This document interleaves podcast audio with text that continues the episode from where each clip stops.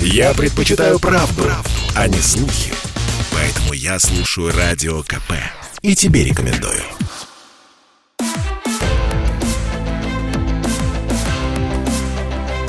Исторические хроники с Николаем Сванидзе на Радио КП. 1955 год. Никита Хрущев. Год 1955. В 1955 страна входит на волне массового уличного хулиганства и преступности. Амнистия, проведенная Берией весной 1953 года и выпустившая на волю более половины советских заключенных, это начало распада ГУЛАГа, лагерной системы, на которой 3 десятилетия базировалась экономика СССР. Лагерная экономика, между прочим, своеобразный способ трудоустройства, освобождающий государство от проблем безработицы. Амнистия, как принято при советской власти, это кампания с непросчитанными последствиями, то есть 1 200 000 с лишним, что вышли по бериевской амнистии. Это люди, выбывшие из нормального быта и в массе не имеющие шансов в него вернуться. Страна не готова их принять. Ни о какой социальной реабилитации речи нет. Старики и инвалиды не в счет, но основную массу амнистированных составили молодые люди, осужденные за незначительные преступления, в том числе по различным исключительным сталинским указам. Теперь на свободе их не берут на работу, они идут в уличную преступность. Среди этих людей много деревенских. После амнистии они не возвращаются в свои колхозы, где заработки мизерные. Из колхозов и несудимая молодежь бежит в города. Криминализация молодежи связана прежде всего с безработицей. Кроме того, развал ГУЛАГа – это огромный вброс в общество людей с лагерным способом разрешения конфликтных ситуаций. За период с июля 1953 по февраль 1954 фактически из-под контроля выходит Молотовская, ныне Пермская область, о чем в феврале 1954 министр внутренних дел Круглов и генпрокурор Руденко докладывают высшему советскому руководству. Неуправляемая криминальная ситуация в городе Молотов и области получает название «Молотовский синдром». В 1955-м этот синдром распространяется по стране, дает о себе знать в Череповце, Энгельсе, Баку, Воронеже, Горьком, а также в Акмолинской области на севере Казахстана, в зерносовхозе «Пятигорский», который до недавнего времени входил в состав необъятного лагерного хозяйства, организованного НКВД в 1930 году и носившего название «совхоз-гигант». Весной 1955-го Молотовский синдром докатывается до Москвы.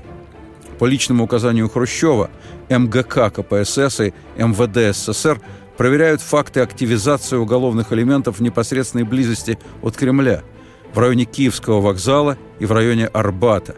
Население требует смертной казни в ответ на рост преступности, но это одна сторона медали.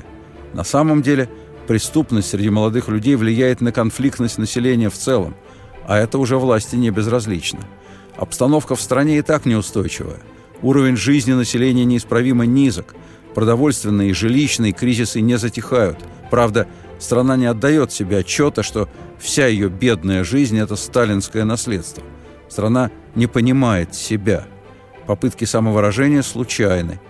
27 февраля 1955 года в ходе выборов в Верховный Совет Российской Федерации в городе Иваново в урну для голосования брошена анонимная записка «Дорогая избирательная комиссия, сегодня у нас выборы, а что, спрашивается, нам они приносят? Ровным счетом ничего. Да можно сказать, что мы дружно идем в избирательный участок, чтобы в буфете достать детям конфет несколько грамм». Большинство листовочников – молодые люди в возрасте до 24 лет, преимущественно учащиеся и студенты. Листовки политического характера немногочисленны. Более распространены так называемые «разговоры антисоветского содержания». Это новая официальная формулировка. Эти разговоры особенно характерны для рабочей среды. Их ведут в пивных, в забегаловках. Обычно они возникают на бытовой почве. Низкий заработок, очереди в магазинах, отсутствие продуктов. Среди интеллигенции начинается кухонная критика. Она идет с теоретических, при этом строго марксистских позиций. Отступление от ленинских норм, возникновение нового класса бюрократов-эксплуататоров. Уже при раннем Хрущеве немногочисленные носители этих настроений караются. Больше всего осужденных из числа рабочих. В 1955 году рабочие составляют 30% от общего числа осужденных антисоветчиков. Остальные социальные группы далеко позади.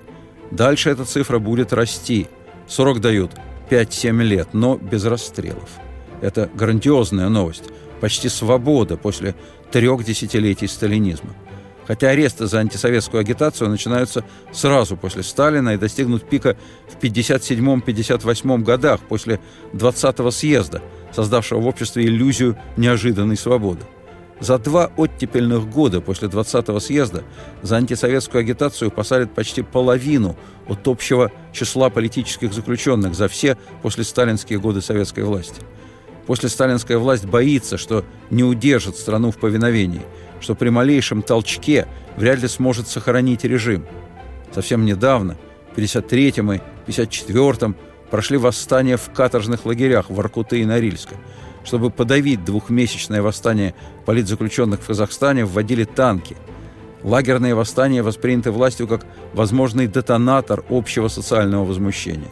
В воспоминаниях Хрущев напишет: «После смерти Сталина в лагерях масса людей. Встал вопрос, и что с ними делать дальше?» Это действительно крайне сложный вопрос для Хрущева, политика, который стремится к единоличной власти. Начало реабилитации, независимо от мотивов, какие им двигали, положил Берия сразу после смерти Сталина. Весной 1953-го, в соответствии с записками Берии, в качестве министра внутренних дел реабилитированы лица, проходившие по так называемому делу врачей-вредителей, по Менгрельскому делу. Реабилитирован ряд высокопоставленных военных, руководство авиационной промышленности. В записке Берии произнесено, что великий режиссер и общественный деятель Соломон Михоэлс был убит. Виновные в его убийстве привлечены к уголовной ответственности. Летом 1953-го Хрущев, инициатор успешного аппаратного переворота против Берии, в свою очередь использует реабилитацию в качестве благодарности военным, участвовавшим в аресте Берии. Освобождены 54 осужденных генерала и адмирала, в том числе генералы, близкие к маршалу Жукову, который арестовывал Берию. Летом 1953-го в управлении страной еще сохраняется конфигурация, созданная Берией. Маленков – глава правительства, Хрущев – просто секретарь ЦК, еще даже без добавки первый. Правда, Хрущев уже продемонстрировал свои возможности при ликвидации Берии.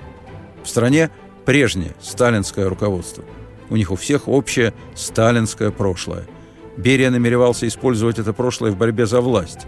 Вздумал откреститься от Сталина, вывалить публично ворох информации против всех своих соперников, обвинив их в терроре, и на этом прийти во власть.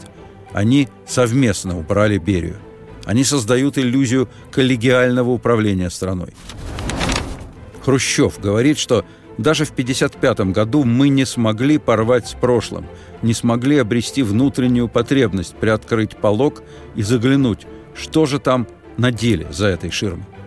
Что до отсутствия внутренней потребности к пересмотру прошлого, то тут Хрущеву стоит поверить. При участии как Хрущева, так и Маленкова принято решение, которое выльется в указ Президиума Верховного Совета от 1 сентября 1953 года. В соответствии с ним Верховный суд СССР получает право пересматривать решения коллегии ОГПУ, особого совещания, а также пресловутых двоек и троек. Вскоре начинается сбор данных об арестованных органами ВЧК, ОГПУ, НКВД, МГБ за период с 1921 по 1953 годы. Докладные записки с трагическими цифрами министр внутренних дел Круглов и генпрокурор Руденко направляют на имя Хрущева. Хрущев вспоминает: «Я пригласил к себе генерального прокурора СССР Руденко и спросил его: товарищ Руденко, насколько действительно обоснованы все эти обвинения, в том числе по открытым судебным процессам 30-х годов?» Руденко сказал, что с точки зрения юридических норм никаких данных для осуждения этих людей не существовало. Все основывалось только на личных признаниях, а личные признания, добытые путем физических и моральных истязаний, не могут служить базой для осуждения людей. Год 1955. Хрущев продолжает: «Мы тогда не могли себе представить, что все эти приговоры, все эти расстрелы могли оказаться необоснованными, что это, говоря юридическим языком, сплошное преступление. Это неправда». На неюридическом языке Хрущев уже высказывался на эту тему совершенно отчетливо и образно. На июльском пленуме 1953 года, говоря о заговорах внутри страны, Хрущев сказал: «За исключением липовых, дутых, ничего». Из лагерей в 1954 и 1955 выпускают по-тихому. В 1953 Берия публично реабилитировал врачей, арестованных при Сталине и ложно обвиненных во вредительстве. Эта реабилитация вызвала крайнее недоумение у основной массы населения и не способствовала авторитету власти. Хрущевым этот опыт учтен.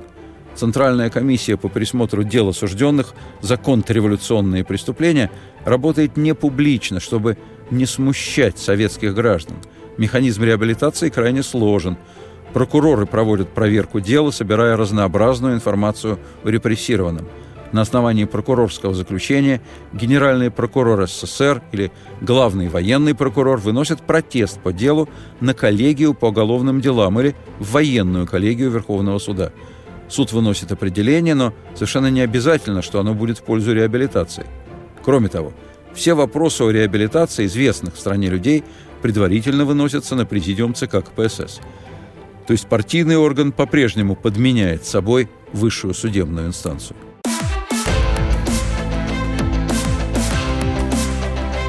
Исторические хроники с Николаем Сванидзе на Радио КП. Практика 1954-1955 годов противоречива. Людей выпускают из лагерей, но мало кто получает документы о реабилитации. В 1955-м власть дает добро на создание выездных, как их называли, разгрузочных комиссий. Они работают непосредственно по лагерям и на месте принимают решения об освобождении заключенных. Другого выхода нет. Пересмотр дел осужденных идет уже 2 года, а объем непересмотренных дел остается гигантским. За 2 года до 20-го съезда из лагерей выпускают более 300 тысяч осужденных по политическим статьям, но без реабилитации. Реабилитированы всего 5356 бывших членов партии. На 31 декабря 1955 года в лагерях остается 113 735 осужденных по политическим статьям. То есть политически в основной массе вышли до 20-го съезда. «Вышли» означает, что они пришли домой. Ждали их дома или нет, но они вернулись в нелагерную жизнь и мало-помалу заговорили о том, что было, что творилось в лагерях. Страна уже в движении.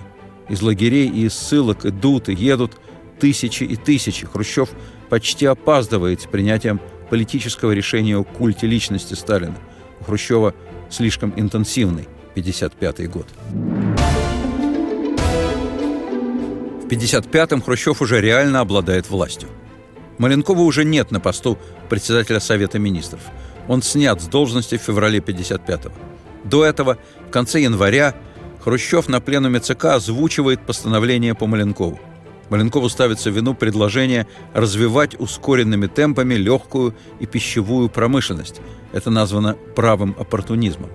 Маленкову ставится в вину его заявление о гибели мировой цивилизации в случае начала атомной войны. Маленков осуждается как сторонник объединения Германии. Хрущев говорит о том, что, будучи председателем правительства, Маленков неправильно понял свои функции, рассматривал свой пост как главный в стране и пытался подменить собой партийное руководство. А кроме того, Хрущев произносит: «Товарищ Маленков несет моральную ответственность за позорное ленинградское дело, созданное Берией и Абакумовым, оклеветавшими перед Иосифом Виссарионовичем Сталиным ряд руководящих работников». Ленинградское дело, о котором говорит Хрущев, относится к 50-му году.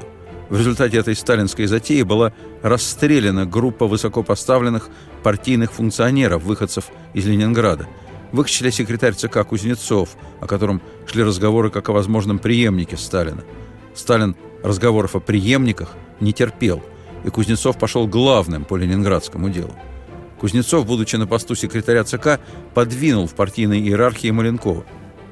Точнее, не Кузнецов подвинул Маленкова, а Сталин в своей привычной манере на время в 1949 году вознес Кузнецова, отправив в тень Маленкова. Хотя, несомненно, Маленков, идущий в связке с Берией, в результате ленинградского дела возвратил утраченные позиции. Хрущев, обратившись к ленинградскому делу, объявляет Маленкова и Берию главными организаторами ленинградского процесса. О Сталине речи нет. Впервые после смерти Сталина о ленинградском деле Хрущев вспомнил в декабре 1953 года. 10 декабря 1953 года на имя Хрущева подана докладная записка о судьбе родственников лиц, расстрелянных по ленинградскому делу. Записка составлена главой МВД Кругловым и его замом Серовым. Серов давний работник госбезопасности, первый зам Берии. Хрущев в воспоминаниях напишет о Серове: «Серову я доверял. Я считаю, что Серов очень честный человек в своей партийности. Если за ним что и было, то как за всеми чекистами. Он, жертва общей политики, которую проводил Сталин». За депортацию народов Северного Кавказа Серов получил орден Суворова первой степени и орден Красного Знамени. Он герой Советского Союза. Среди коллег имеет уважительную кличку «Мясник». Хрущев сделает Серова главой КГБ, которая возникает в марте 1954-го. Серов вместе с Кругловым в конце 1953-го, начале 1954-го срочным порядком готовят все материалы по фигурантам ленинградского дела. Все расстреляны и реабилитированы 30 апреля 1954-го.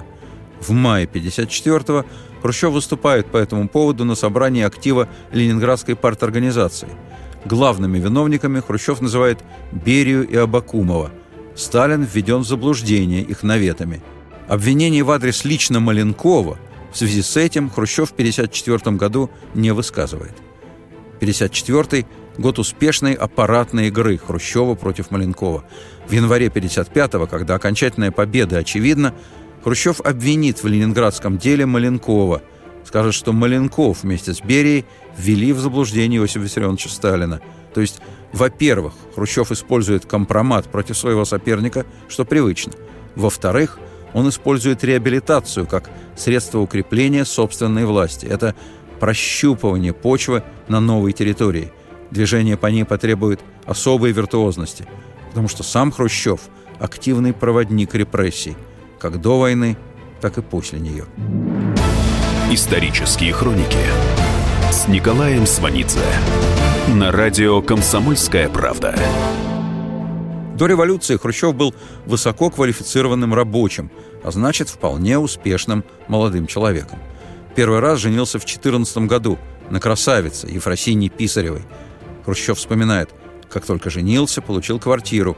У меня были спальня и кухня-столовая, помещение приличное. А теперь мы не можем молодоженов удовлетворить не только отдельные квартиры, а и местами в общежитии».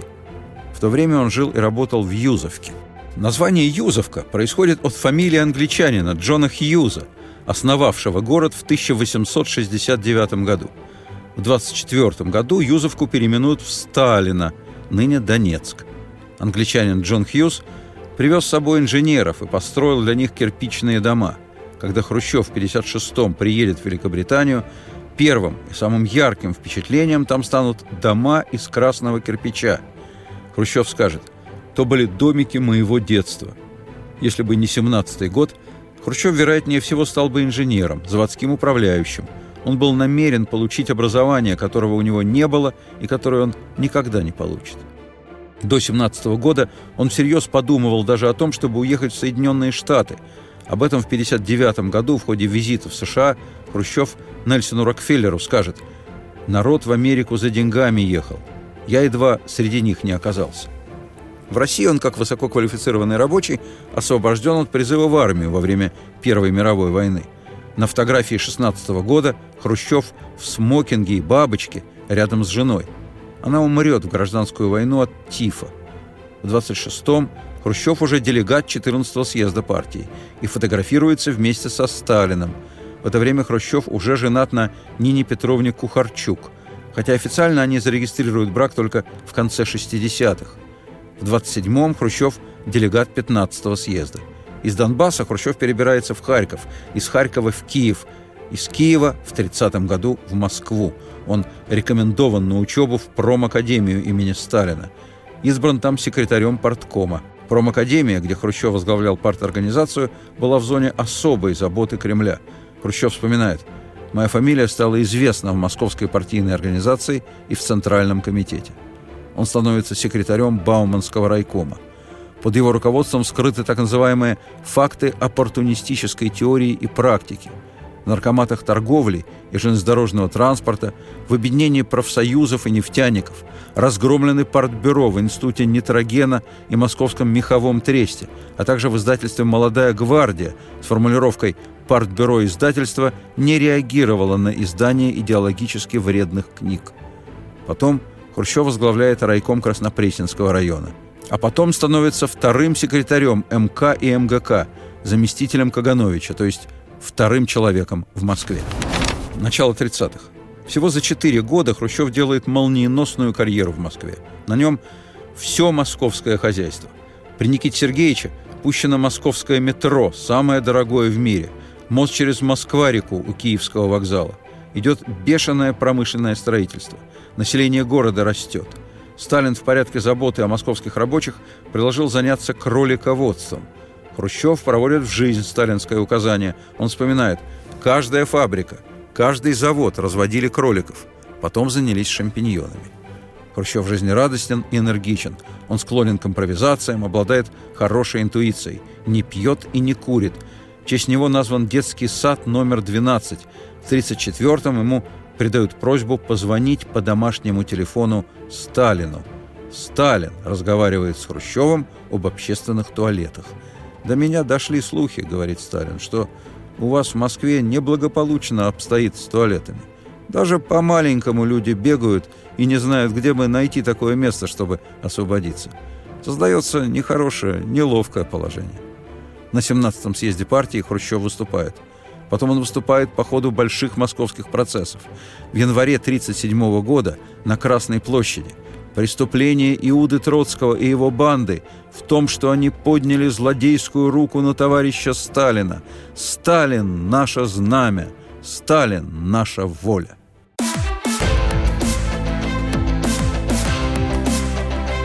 Исторические хроники с Николаем Сванидзе на Радио КП. В 1937-м Хрущеву доверено руководить арестами в Москве. Точно так же, как Берии поручено это на Кавказе. Из 38 руководителей Московской городской и областной организации выжили 3. Из 146 партсекретарей городов и районов Московской области погибли 136. Арестованы 2 личных помощника Хрущева – Рабинович и Финкель. 27 июня 1937-го для Москвы и области из Политбюро спущена разнарядка. Арестовать не менее 35 тысяч, не менее 5 тысяч расстрелять.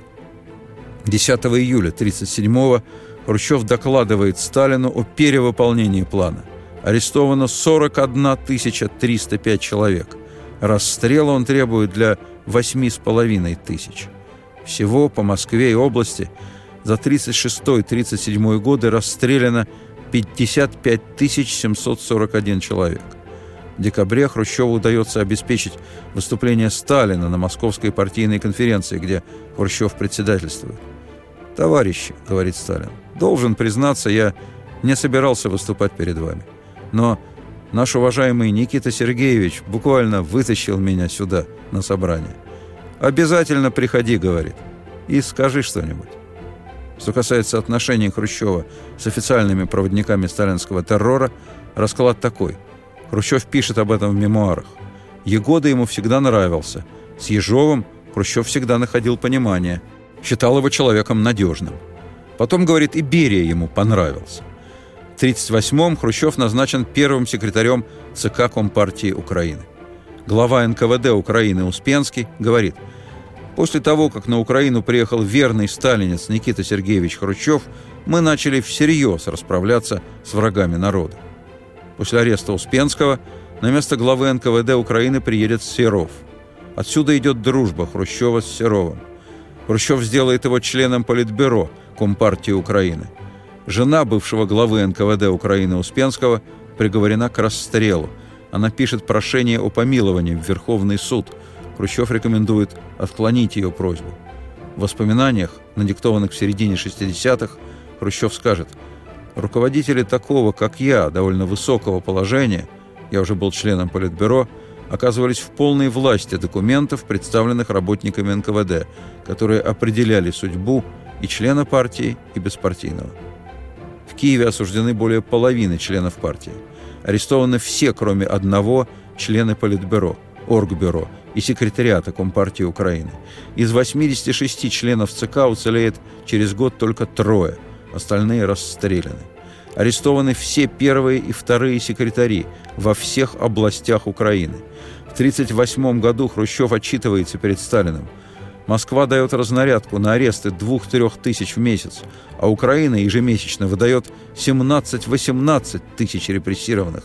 За 1938 год арестовано 106 119 человек. В 1938-м Хрущев во время поездки в Сталина навещает своего друга детства Илью Косенко. Косенко в начале 20-х под влиянием Хрущева вступил в партию, а когда от него потребовали принять участие в раскулачивании, из партии вышел. Косенко возится у себя во дворе, когда к дому подкатывают черные автомобили. Его маленькая дочка Оля бежит к отцу с криком: «Папа, беги, тебя арестовывать приехали». Косенко идет к воротам и видит старого друга Хрущева. Заходит в дом в сопровождении охраны.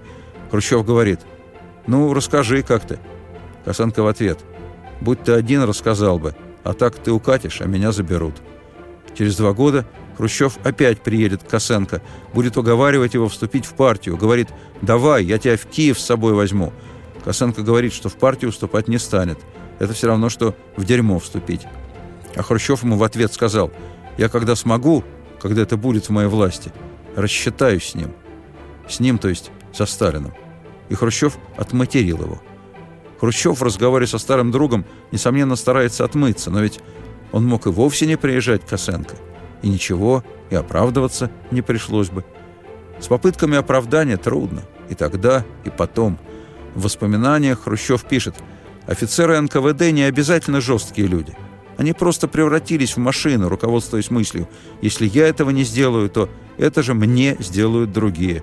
Лучше я сам это сделаю, чем это сделают со мной». Вот так же живет и сам Хрущев. А в Киеве у него дореволюционный элегантный особняк с подъездной аллеей и большим садом. Московская квартира на улице Грановского за ним сохраняется. В марте 1939 года Хрущев с семьей приезжает в Москву на 18-й съезд партии. После съезда руководители страны фотографируются со знатными делегатами.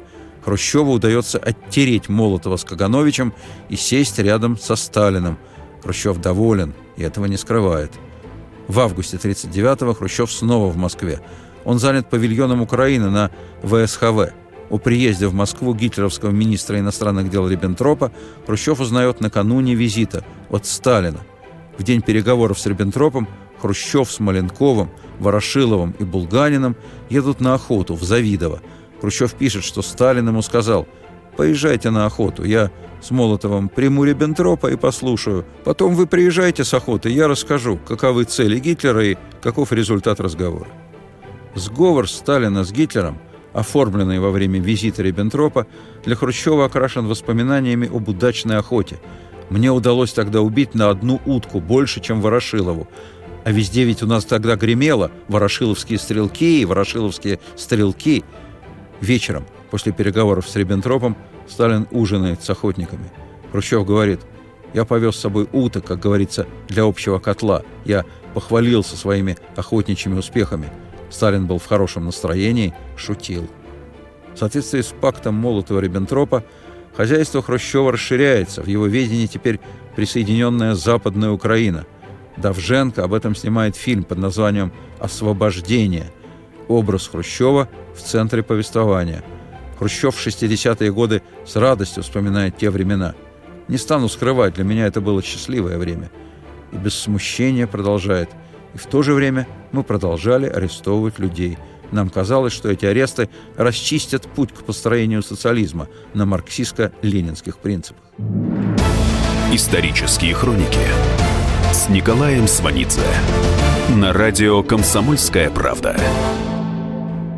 Режиссер Александр Давженко, ездивший во время войны с Хрущевым по фронтам и везде снимавший его, летом 1943 года до 2 часов ночи читает ему сценарий фильма, который он хочет снять и назвать «Украина в огне».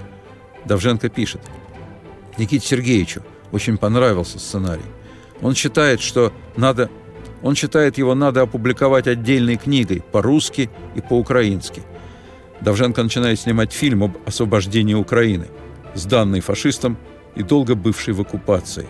Позиция Давженко определенная: «Мы, освободители, тоже виноваты перед освобожденными, а мы смотрим на них свысока и думаем, что это они перед нами виноваты». У Сталина другое мнение насчет фильма Давженко. В январе 1944-го На заседании Политбюро Сталин говорит: «В этой работе, мягко говоря, пересматривается ленинизм. Это открытое нападение на политику партии». Сталин усматривает в довженковском фильме буржуазный национализм. По Довженко принято отдельное постановление ЦК. Его фильм назван антисоветским. Хрущев отказывается встречаться с Довженко. Потом встречается. Довженко в дневнике напишет: «Он превратился в холодного, беспощадного судью, а я в презренного преступника и врага народа». Довженко пишет: «Господи, дай мне силы. Пошли мне мудрость простить доброго Никиту Сергеевича, столь ярко продемонстрировавшего свою слабость, ибо он человек слабый». Хрущев отстраняет режиссера Довженко от работы. Довженко навсегда покидает Киев. У него инфаркт. После смерти Сталина Хрущев объявит Довженко классиком. Хотя Довженко в этом не нуждается. Исторические хроники с Николаем Сванидзе на радио «Комсомольская правда». Война, ее тяжелейший разворот на победу, породила иллюзии и надежды на послевоенное послабление не только у интеллигенции и измордованных крестьян. Даже опытный Хрущев беспричинно решил, что возврата к довоенным временам не будет. В январе 43-го Хрущев подбирает кадры для работы после освобождения Украины. На командном пункте в лесу встречается с одним из функционеров украинского комсомола, Василием Костенко. Хрущев хочет, чтобы Костенко возглавил комсомол Украины. Хрущев спрашивает, знал ли Костенко тех, кто возглавлял комсомол ранее. Костенко отвечает, что знал. Хрущев просит, чтобы Костенко написал ему поименный список. Потом говорит: «Отвезите список в отделение НКВД. Пусть выяснят, кто из этих людей жив». Через 2 месяца Костенко получает список обратно. Напротив всех фамилий жирные красные минусы. Все комсомольские секретари на Украине расстреляны. Один из них после того, как Хрущев прибыл в Киев. Костенко привозит полученный из НКВД список Хрущеву.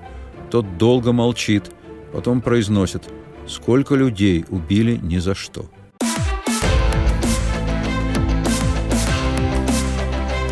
Исторические хроники с Николаем Сванидзе на радио КП. В 1944-м Хрущеву исполняется 50. Празднование юбилея Хрущева имеет государственный характер. На первых полосах газет Хрущев со Сталином, Хрущев в военной форме, с орденами. В 1944-м Хрущев вернулся в Киев. Его старый особняк сгорел во время войны, он въезжает в новую резиденцию. В Киеве, на Украине, сразу после войны начинается мощная антиеврейская кампания. Из письма киевлян, бывших фронтовиков-евреев, Иосифу Виссарионовичу Сталину: «Мы не можем понять политического лица нашего города. Здесь свирепствует еще невиданный в нашей советской действительности антисемитизм. Из ЦК Компартии Украины, из Совнаркома, из райкомов и райсоветов изгнаны все евреи. Ценных специалистов берут только при наличии разрешения ЦК Компартии Украины. За принятого без его ведома еврея привлекают к ответственности. Для поступления в институты и аспирантуру для евреев установлены нормы. Вернувшихся фронтовиков евреев не берут на партийный учет, лишают жилплощади». Этот новый курс имеет очень много схожего с курсом, исходившим ранее из канцелярии Геббельса, достойным преемником которого оказался ЦК Компартии Украины. Этот курс руководство Украины во главе с Хрущевым избирает еще до начала антисемитской кампании по стране в целом. Хрущев отлично улавливает сталинские настроения. Антисемитизм Сталина давал о себе знать еще во время войны, но Сталин придерживал его, чтобы выпустить на волю после победы над немецким фашизмом. В 1949 году Сталин выпишет Хрущева в Москву. Хрущев возглавит МГК КПСС и одновременно станет секретарем ЦК. Хрущев возглавит комиссию по похоронам Сталина. 6 марта 1953 года Хрущеву поступает анонимная записка: «Дорогой Никита Сергеевич, я осмелюсь выразить и надеюсь не только свое мнение, но и мнение многих советских граждан, чтобы в период гражданской панихиды по нашему дорогому и любимому вождю Иосифу Виссарионовичу Сталину не допускать еврейского ансамбля, именуемого Государственным Союза СССР симфоническим оркестром. Траурная мелодия этого оркестра, состоящего на 95% из евреев, звучит неискренне. Еврейский коллектив недостоин находиться в непосредственной близости к нашему великому, любимому вождю, дорогому Иосифу Виссарионовичу Сталину. Государственный симфонический оркестр в колонном зале играет. Но уже через 10 дней после похорон Сталина Хрущев наведет порядок в институте имени Гнесиных. 17 марта 1953 года из отдела художественной литературы и искусства ЦК КПСС на имя Хрущева поступает записка о засоренности кадров в институте имени Гнесиных. В записке указывается, что половина педагогов – евреи, дается процентный расклад по кафедрам. Особую озабоченность вызывает скрипичная группа. Директор института Гнесина мер не принимает, считает, что нападки объясняются антисемитизмом. Ситуация рассматривается как провал в кадровой работе. На записке из отдела ЦК резолюция. Прошу решить этот вопрос в МК. Никита Хрущев. 18 марта 1953 года. Вопрос решен на следующий день. Выдающийся деятель музыкальной культуры и педагог Елена Фабиановна Гнесина снята с директорства. Она занимала этот пост с 1895 года. Исторические хроники с Николаем Сванидзе. На радио «Комсомольская правда». В 1956 году Хрущев выступает на 20-м съезде КПСС. В докладе присутствует национальный вопрос. Хрущев в докладе вспомнит о деле врачей, но ни словом не обмолвится о том, что эта кровавая затея была организована Сталиным целенаправленно против врачей-евреев, потому что в них Сталин параноидально усматривал агентов американского влияния. Уже после отставки Хрущева сын замученного на Лубянке доктора Эйтингера спросит у Хрущева, почему он не сказал правду о деле врачей. Хрущев ответит: «Да, я не хотел акцентировать внимание на национальном составе арестованных по делу врачей.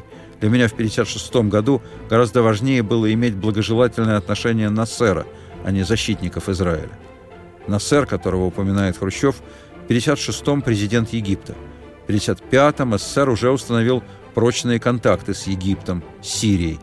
Ко времени 20-го съезда СССР уже поставляет правящим режимам этих стран оружие, которым те воюют с Израилем.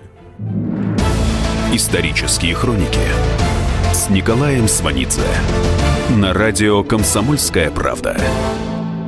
В конце мая 1955-го Хрущев приезжает в Югославию. Этот визит Хрущева – возобновление отношений с Югославией, прерванных Сталином в 1948 году. Так вот, во время визита Хрущев и Тита в беседе затрагивают тему репрессий в СССР.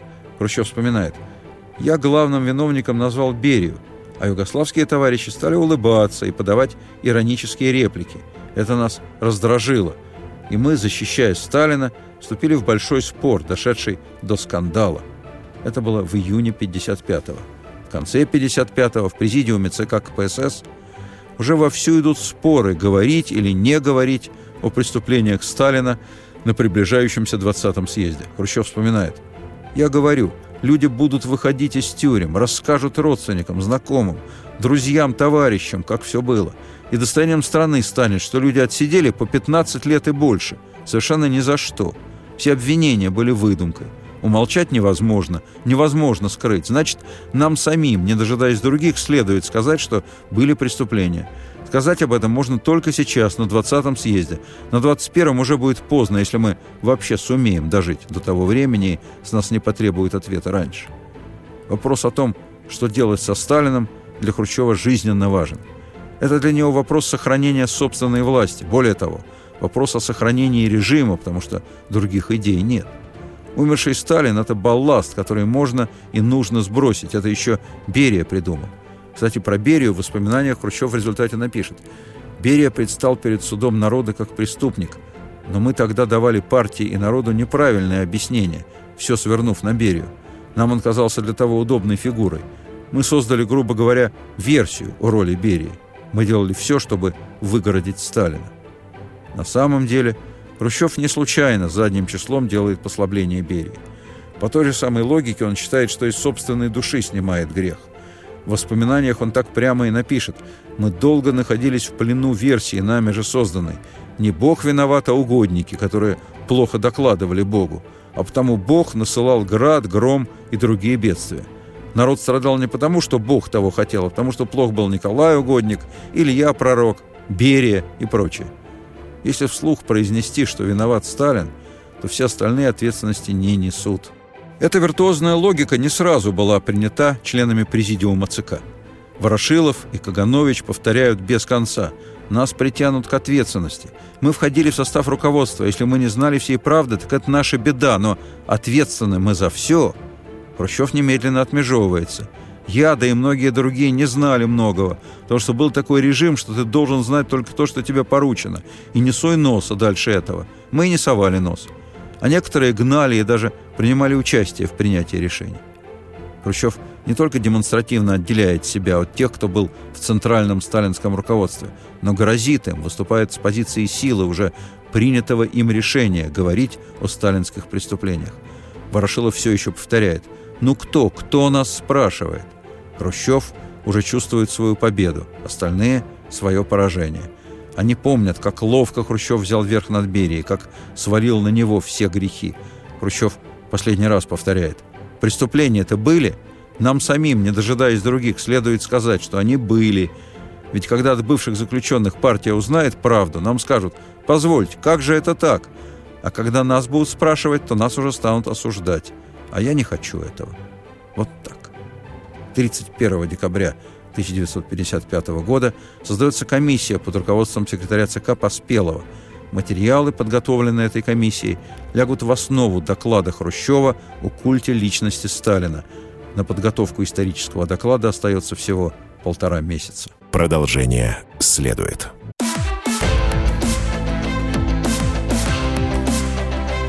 Исторические хроники с Николаем Сванидзе на Радио КП.